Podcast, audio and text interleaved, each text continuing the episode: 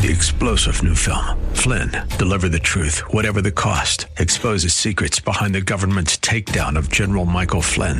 Flynn knew what the intel world had been up to. He ordered the first audit of the use of contractors. This set off alarm bells. He told the truth. He was the most dangerous person for Donald Trump to hire. They had to get rid of Flynn.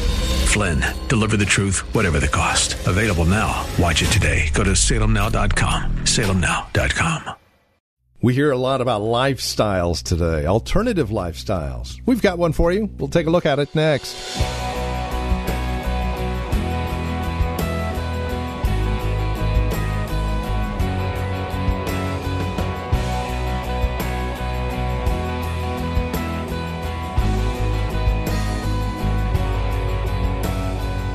It's all about alternative lifestyles, right? Well, we've got an alternative lifestyle for you. We'll examine here today on Times of Refreshing with Pastor Napoleon Kaufman from The Well, a Christian community here in Livermore, California.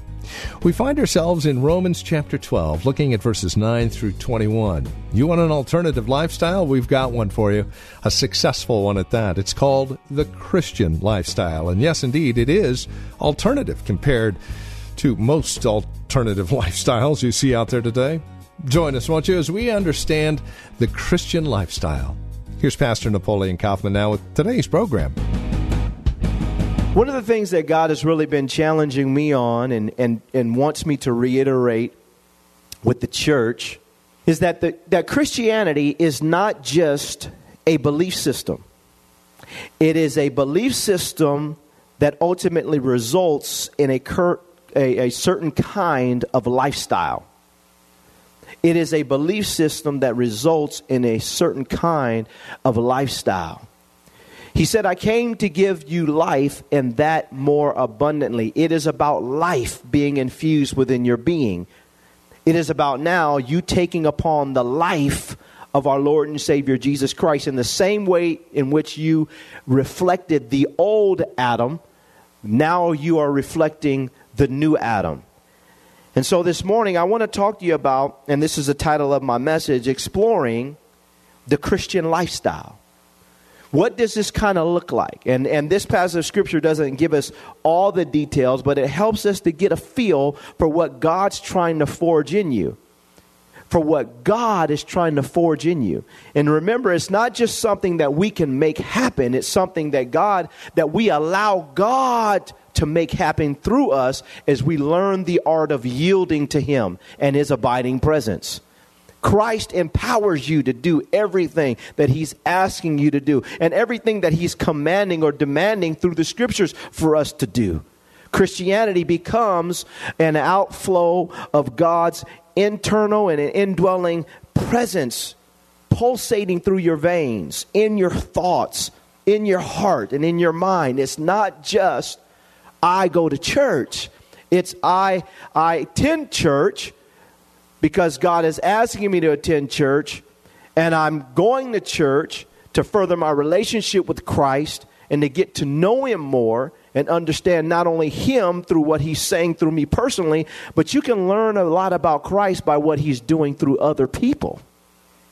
And sometimes we don't realize that but we can. We learn a lot about Christ through, uh, we've learned a lot about Christ by what he did in Apostle Paul's life, by what he did in Apostle Peter's life, by what he did in John's life and Matthew's life and all these individuals' life. We're learning about God through how, he's, how he operates, not just in our lives personally, but how he, he operates in other people's lives. And this is the power of being a part of the body of Christ or even being a part of a local church.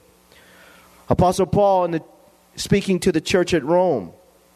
He tells them in the beginning of this chapter, chapter that they're not to be conformed to this world, but be transformed by the renewing of their mind. That they ultimately would begin to prove what is that good and acceptable and perfect will of God. He goes down and he, and he starts to talk to them about body life, church body life, that not everybody has the same kind of gifts and we're to use those gifts and we're to think of ourselves soberly and humbly and to and to and and to give honor to others other than ourselves and to do these type of things and function he talks about function in this chapter And then he gets down to verse 9. And this is where I want to start. He says here, he says, Let love be without hypocrisy. He says, Abhor what is evil. He says, Cling to what is good. A couple of things I want to draw from these from this one verse. He says, "Let love be without hypocrisy." And I love this because a hypocrite or somebody that's being hypocritical is someone that and I like this word in the Greek, it literally means to play act. It means to act. It means I have the outward expression without the inward reality. That I look good on the outside, but inside my motivations aren't pure. My desires aren't pure. The reason behind why I'm demonstrating what I'm demonstrating is not right in the sight of God. You may not see it, but God sees it. And so when Jesus saw the Pharisees and the Sadducees and they looked good externally, he said that they were whitewashed tombs. Why? Because externally they looked good, but internally they, they didn't. And I think for all of us, we've got to allow God to work this thing on the inside of us. We've got to allow Christianity become our lifestyle so that even when it comes to our displays of love, it's without hypocrisy. Have you ever seen someone do something good for you and they did it seemingly out of love, but you knew that they were doing it because they knew what they were going to get on the other side of you doing what they what you they wanted you to do? I'm going to give you this, but I know if I give you this, you're going to give me that, and that's why I'm going to give you this. And this is what happens. It's, it's love, but it's, it's cloaked in this, this ulterior motivation. And I think for all of us, we have to allow God as Christians to forge true, authentic, biblical love within our hearts so that we're not looking for anything in return. Jesus loves us. He loves us before we even think about loving Him. He cares for us before we, he, we even think about caring for Him. And I think for all of us, we have to pause, we have to stop, and we have to ask ourselves the question what kind of love do I really have? He says, let love be without hypocrisy. He says, abhor what is evil, cling to what is good. This word abhor is a very strong word. It means to hate it, to hate evil. And this is one of the things that's happening within the culture. The devil is trying to desensitize the Christian church, to desensitize people, so that we begin to call evil good and good evil. And we clothe it behind love and, and acceptance, and, and we've got to, and not realizing that there are certain things that we need to hate. Can I have an amen? He says, when it comes to evil, evil lifestyle, things that are evil on the side of God, we have to be people that hate it, that we hate evil. And unfortunately, what's happening in the body of Christ now, we just think that, you know, well, it just we just got to be inclusive.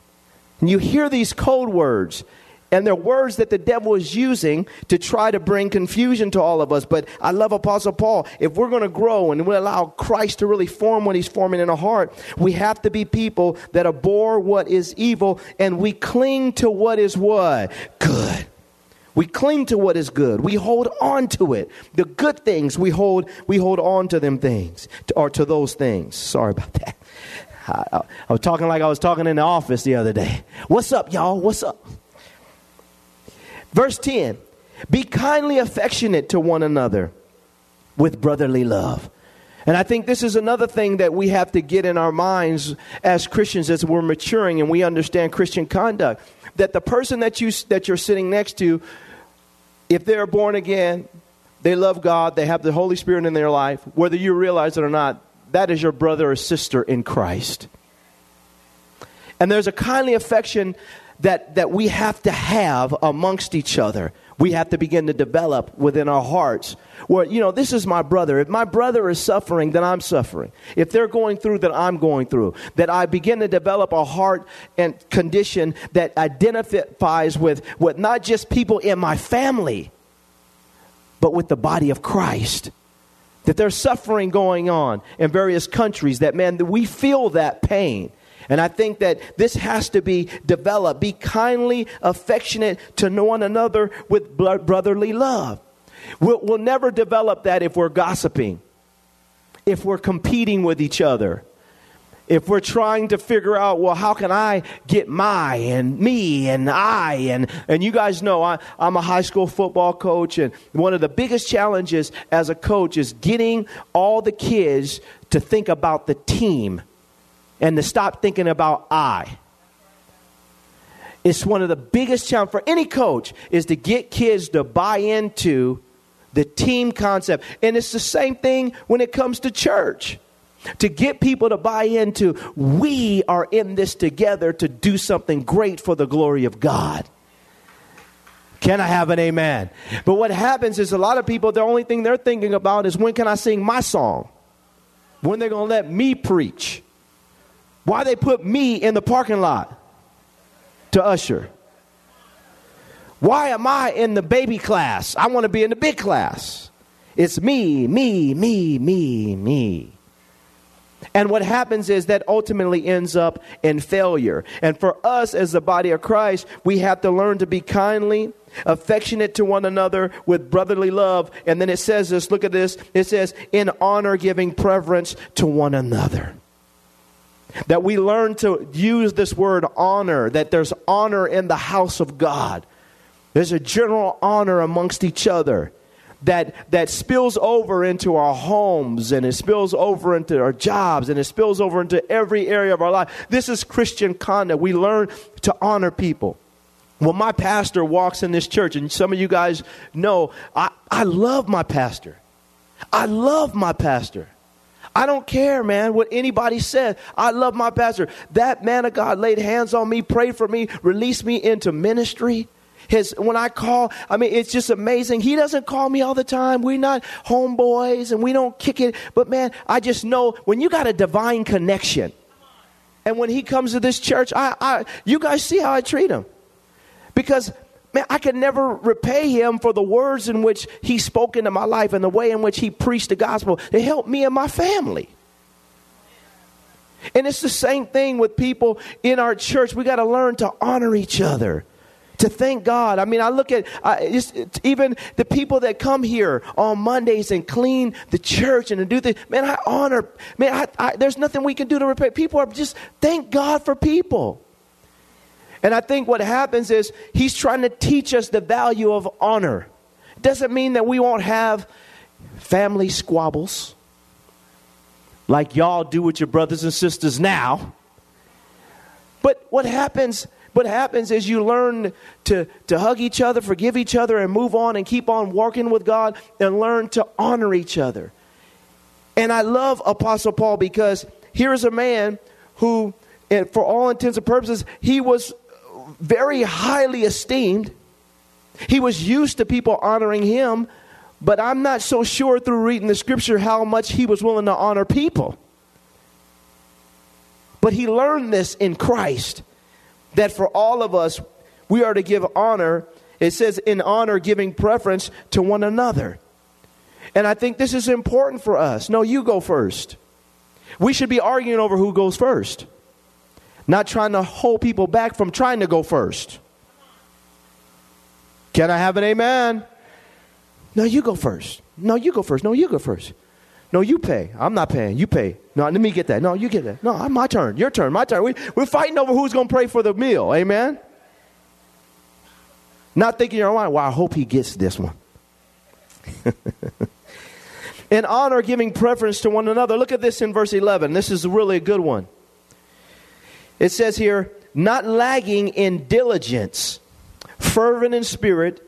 He says, serving the Lord. The word lagging there is also translated in the Greek, it means basically to be lazy. King James says slothful in business. And so, what happens for us, we have to be very, very diligent that for the Christian life is not a lazy life. When you have the power of the Holy Ghost in your life, he doesn't sleep nor does he slumber. He's as soon as you wake up, he's able to get you moving. And I'm not against you coffee drinkers. But if you d- dependent on coffee more than you dependent on the Holy Ghost, you got to call a timeout. I can't get my, my day started unless I get my latte mocha with a twist of that, twist of this, and twist of that, twist of that. Saints, and I'm not, hey, if that's what you want to do, that's fine. But what I'm saying is, for us as saints, the Holy Spirit empowers us so we're not lazy people. We are diligent people. Can I have an amen? That we are diligent people. He says, not lagging. He says, in diligence. And I like this. He says, fervent in spirit. The word fervent there, it literally means to bubble up or to bubble forth. It means to boil water and the sound that you get when water begins to boil, when you know it's ready. Well, that's what happens in our spirit when the Holy Spirit gets down on the inside of us. Amen? There's a bubbling forth. There's an energy. There's the power that begins to hit us. And when it comes to our spiritual life, God begins to awaken something within us so that we have life. It doesn't mean that you won't get tired. It doesn't mean that there's moments when you want to just tell everybody to get out your house and you want to be quiet. I understand that. But there's something about our spirit being awakened and revived that to cause us to keep going when other people want to fall and want to quit because we're fervent in spirit. Our spirit is bubbling over with God's goodness and His influence on the inside. He says, serving the Lord. Look at verse 12. He says, rejoicing in hope, patient in tribulation, continuing steadfast in prayer. These are lifestyle characteristics and qualities of a Christian. He's trying to communicate this to them. He says, rejoicing in hope. He says, patient in tribulation. I think this is important. The word patient here in the Greek, it means to remain under, it means to, to endure. And I like this because a person who's patient in the midst of tri- tribulation is settled within their, in their spirit. There's a settling. We should never be people who panic because God's with us. Come on, look at your neighbor and tell them, don't panic. Come on, look at somebody else. Tell them, don't panic. There's a rest that we have, an internal rest that comes of a result of us knowing the God of promise, the God who can never fail, the God who has never failed. The God who has kept us will continue to keep us and will bring us into his intended purposes for our lives if we're willing to, to rest and have faith in him. But what happens is we're not patient in tribulation. I like what he said. He said patient in tribulation. That doesn't mean just that you're waiting, but you're waiting with the right attitude. Because some of us are waiting, but we got the wrong attitude. Can I have an amen? Man, the Lord done brought me out here. I'm here, Lord. I'm not going no way. You know I'm to get my tithes and I'm to be faithful and I'm to come into church. But I just can't. I don't know how long I can deal with this. Lord, I'm tired. When you when you gonna come through, Lord? My goodness. I know I'm faithful. I'm saved. I'm filled with the Holy Ghost, everything. I pray in tongues three times a day. I done tried everything, Lord. Where you? Oh, oh, oh Lord. And, and we and we not just just chill. God's got you. He didn't save you to leave you to die in the wilderness. If you stay in faith, He'll bring you into your promise. Can I have an amen in this place? This is the God that we serve. But what happens is we're, we're, we're not patient in tribulation. We don't remain under, bear under, and we allow ourselves to endure, resting in God's truths and not panicking. God's got it. I'm not saying that this is easy. But I am saying that through the influence of Christ in our lives, this becomes our character, it becomes our lifestyle. We start to live this kind of way. Can I have an amen? He says here, not lagging. He says um, in verse 12, rejoicing in hope, patient in tribulation, continuing steadfastly in prayer. Look at verse 13. He says, distributing to the needs of the saints. He says, given to hospitality. There are times and moments in all of our lives where we may fall on hard times or our back is against a wall. One of the things that happen, and this is one of the reasons why we teach on tithing here at the church and we do the things that we do, because one of the things, and I don't want to get too in depth in it, but a lot of people want to make a withdrawal, but they never want to make a deposit. A lot of people want God to bless them. A lot of people want God to give them a return, but they've never made that investment. And I think it's the same thing for the church. When a person comes to this church and say, says, I am a tithe member, faithful, tithe paying, faithful member of this church, and I'm doing X, Y, Z, da da da da, I've fallen on a hard time, I need some help. The church is obligated to do what the church can do to try to be a blessing and a supplying a person's need. But if a person comes to a church and they don't do, they sitting there and I don't believe in none of that. I don't do that. I don't need that. Then hard times come. Well, have you been faithful to God? Uh, what I'm saying to you all is this you have to understand God's system and His process. And for us, we want to be faithful to God. And part of the, and this is the reason why Apostle Paul is saying this, distributing to the needs of the who? Saints. There are times when the saints have need. Our job is to respond to the needs of the saints as we have the ability to do so. But if a person isn't acting like a saint, I don't want to go too far into this. Well, I'm just saying, I, I want to say this because and, and some of you know we, we, we bless all the people, a lot of people in this church. It's a blessing. We have a saints relief fund here at the church because we want to be able to try to be a blessing to people when they have needs. But we have to stop and ask myself, am I being faithful? Am I doing my part? Am I am I helping? Because sometimes our blessings are being withhold, withheld because we're not being faithful. Just chew on that a little bit, amen? We have to ask ourselves I want God, when He's thinking about blessing somebody, I want Him to look at me and say, man, that guy right there, he'll be faithful. Bless him. I don't want God just to bless me in spite of me. I want Him to bless me and smile about it. Can I have an amen? This is how you want.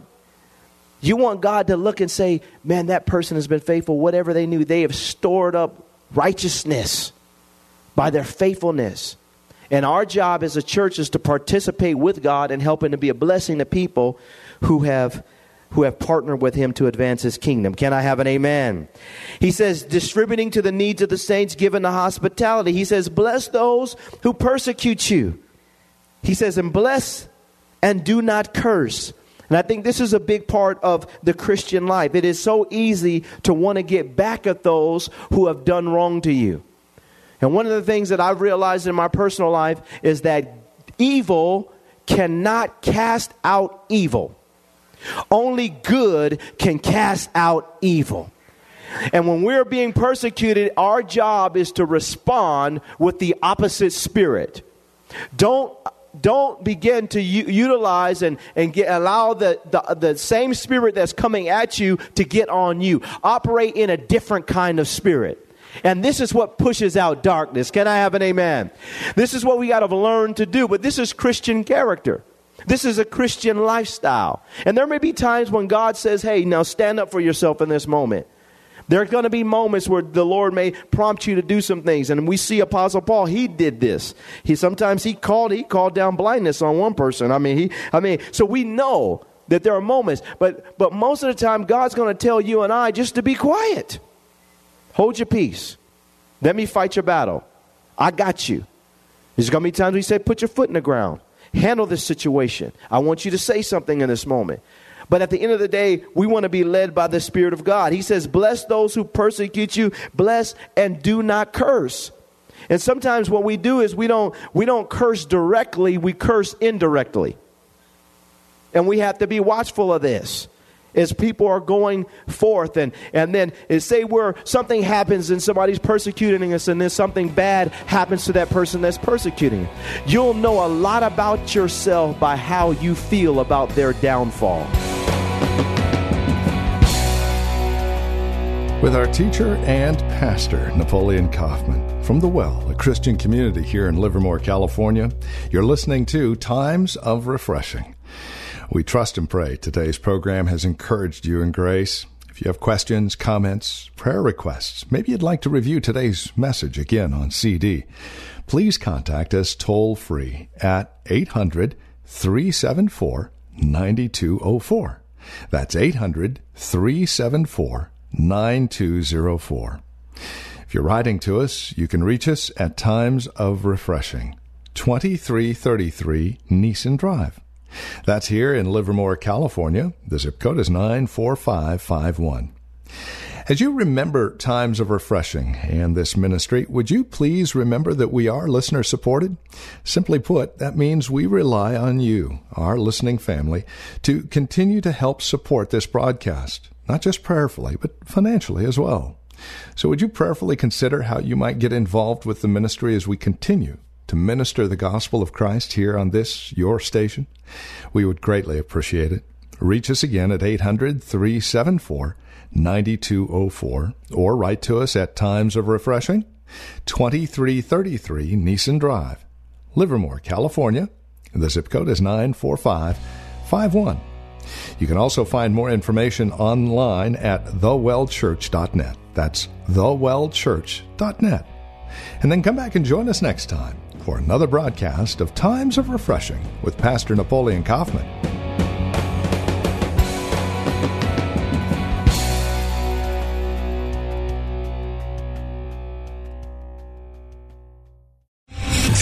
General Michael J. Flynn, head of the Pentagon Intelligence Agency, knew all the government's dirty secrets. He was one of the most respected generals in the military. Flynn knew what the intel world had been up to. He understood its funding. He ordered the first audit of the use of contractors. This set off alarm bells. The explosive new documentary, Flynn, Deliver the Truth, Whatever the Cost, uncovers the facts behind this scandal. Flynn told the truth. He was the most dangerous person for Donald Trump to hire. I find out the worst enemy that I'm going to face in my life is right here in America. They took my assessment and they wanted me to change it. And I was like, I'm not changing it. They had to get rid of Flynn. With in depth interviews, archival footage, and never before seen personal records of the man behind the headlines. I just felt like I was drowning. Flynn, deliver the truth, whatever the cost. Available now. Watch it today. Go to salemnow.com. Salemnow.com.